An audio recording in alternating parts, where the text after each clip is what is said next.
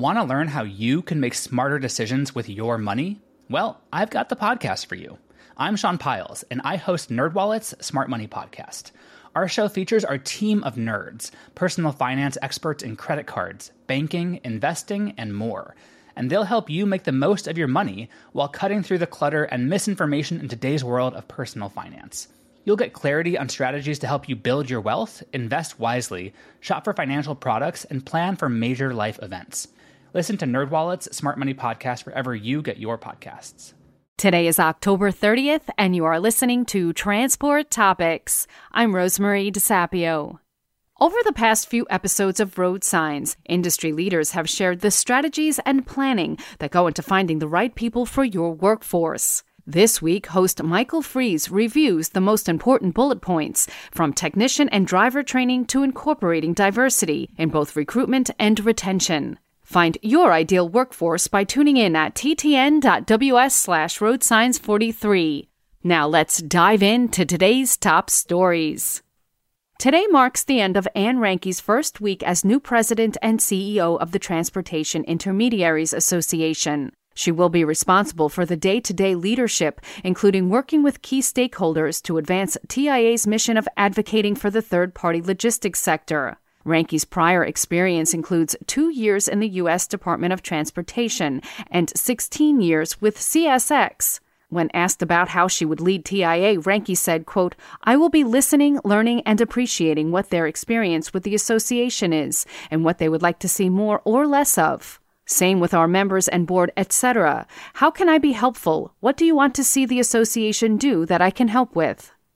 The price of the average used Class 8 sold in September neared $40,000, building on recent gains, and sales were nearly flat compared with a year earlier, ACT Research reported. Sales reached 20,200 in September, dipping slightly compared with 20,500 a year earlier, but up from 18,500 in August, according to ACT's estimate. Year to date, sales fell to 176,300 compared with 187,500 in September 2019. Meanwhile, there have been four months of sequential increases in the average sales price.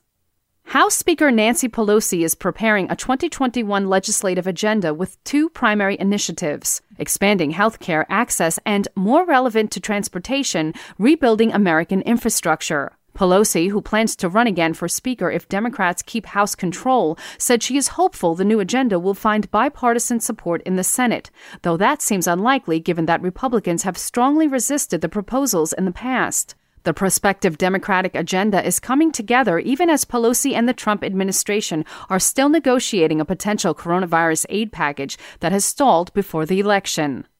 That's all for today. Remember, for all the latest trucking and transportation news, go to the experts at ttnews.com.